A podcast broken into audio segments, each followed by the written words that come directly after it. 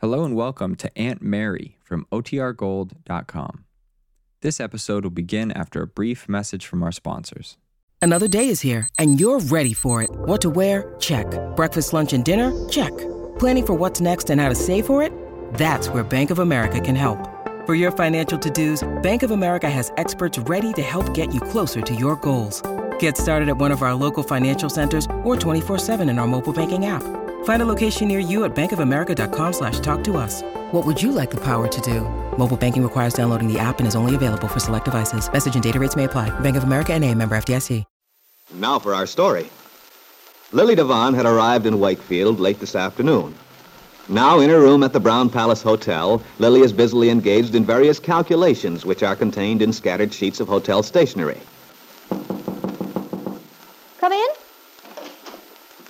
Well, hello, Lily. Oh, Aunt Mary. Gosh, this is a nice surprise having a visitor already. Well, I was in town anyway, and I wanted to come up and say hello.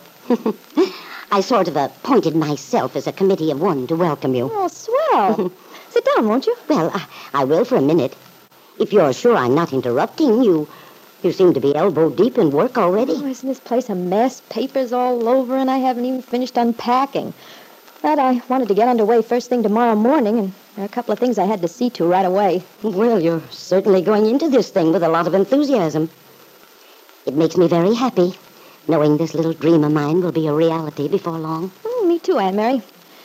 You know, I never thought of my kind of work being a way to help anybody. But if this works out, that's what it amounts to, doesn't it?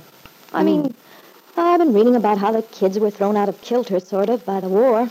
Makes me feel good, knowing I might be able to help things a little here in Wakefield. It's wonderful that you have that attitude, my dear. Understanding just how important it is. Nothing wonderful, Aunt Mary. I just hope I'll make a success of it. Oh, I'm not a bit worried about you making a go of the supper club, Lily. Especially when I see the way you dive right in here the minute you get into town. Oh, by the way, I'm I'm so sorry Randy wasn't able to meet you at the station, but he had to go over to Huntsville this afternoon. Oh, that's all right. I managed to locate the taxi man. He brought me up here to the hotel. And You're lucky you found him. oh, Mr. Peterson isn't very reliable. If he takes it into his head to go fishing or something like that, he just disappears. Yeah? Well, he was playing pinochle with the station master this afternoon. I think he was a little sore at me for breaking up the game. One of the reasons I came right up, Lily, was that I wanted to invite you out to dinner tonight. Why, Aunt Mary. Well, after all, we don't want you to be lonesome the first night you get to town. Boy, Aunt Mary, I, I'd love to come. Fine. We'll have a nice long talk. I want to catch up on everything that's been going on with all of you in Chicago. Dell and Lisa. How is Lisa these days? No, I guess she's okay. Lisa's a funny gal in some ways. She's, well, sort of moody. Everything will be going along all right, and then all of a sudden she gets blue and depressed. No, that's too bad. But I'm sure she'll gradually get back on her feet. You see, she was so very unhappy when she was here in Wakefield. Mm, Yeah, I know. Well, we'll catch up on all the latest tonight. Fine. I'll send Randy to pick you up. Dinner will be at six. Oh, that's swell, but Randy doesn't have to come after me. I mean, I could manage to get out there somehow. Oh, no, no, dear. Randy said he'd be glad to pick you up. it's not very often a pretty young girl arrives in town, you know. And I think you made quite an impression on him that weekend you were here.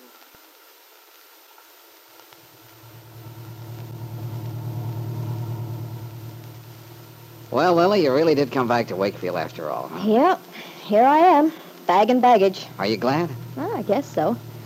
Haven't had much time to stop and think about whether I am or not. The minute I got here, I got so You're busy. really I- interested in making a go of this scheme of mom's, aren't you? Sure I am.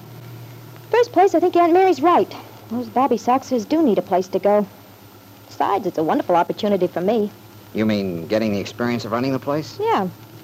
Yeah, I, I imagine you're right. Say, uh, by the way, what are you going to name it? Mm, I don't know yet. Haven't thought much about it. Well, uh, maybe we ought to run a contest in the Wakefield News. Uh, might be a good advertising stunt. You know, um, uh, send in your vote, name the new supper club opening at the Brown Palace Hotel to be managed by that well-known, beautiful young singer and dancer from Chicago. That's quite a build-up. Think I deserve it? Why not? You are a singer and dancer, aren't you? Mm, Well, sure. And uh, you say you've been in show business since you were nine, so you must be well known. To the agents, at least. And uh, you are beautiful. Gee, Mr. Lane, thank you for them kind words. I mean it. Yeah, I know. Why do you always kid when something really touches you? Look, let's not talk about me. Why not? Most girls like nothing better than to settle down for a nice long talk about themselves. Well, then maybe I'm different. All right. Well, what shall we talk about? Why not talk about you? Me? But I'm not nearly such a colorful topic. Oh, you'll do. At least until something better comes along. Oh, you don't say. Okay. Now, this was your idea, so you'd better carry the ball. Well, what do you want to know about me? The witness is on the stand. Hmm. You mean I should be the lawyer for the prosecution? Or for the defense. Which side would you like me to be on? Oh, I think you can guess that. Naturally, I'd feel better having you with me than against me. But you knew that, didn't you? Not exactly. Well, then you can take my word for it. Now, what do you want to know? That is, that you don't know already.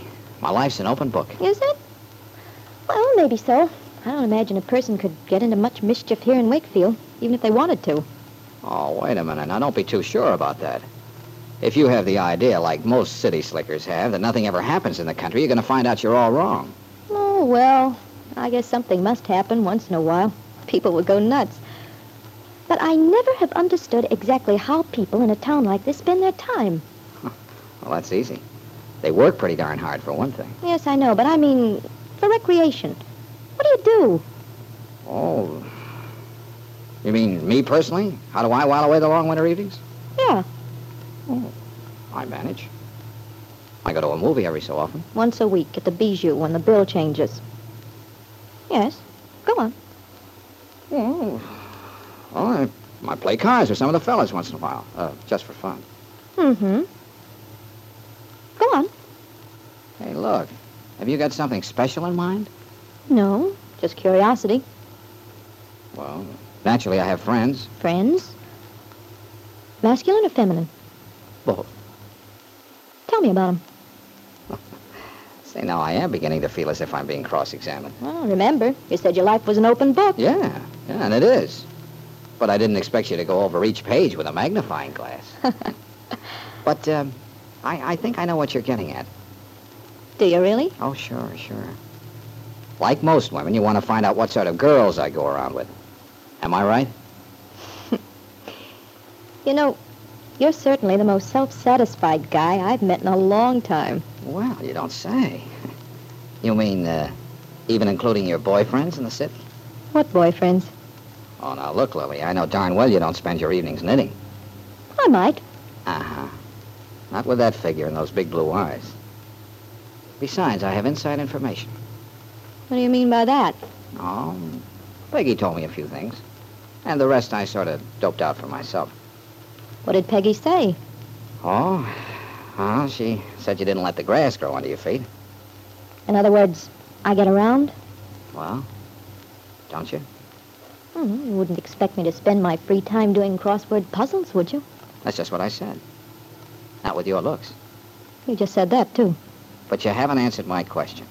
You say I'm sure of myself. Now, what's your reason? Well, I, I don't know exactly. Okay, that makes us even. Neither do I. You're just one of those guys who don't care nothing for nobody. Is that it? No. No, I didn't say that. You see, I don't think anyone can get along all by himself. I think everyone needs to be. What? Well, Lily. To be close to someone. Someone he cares for.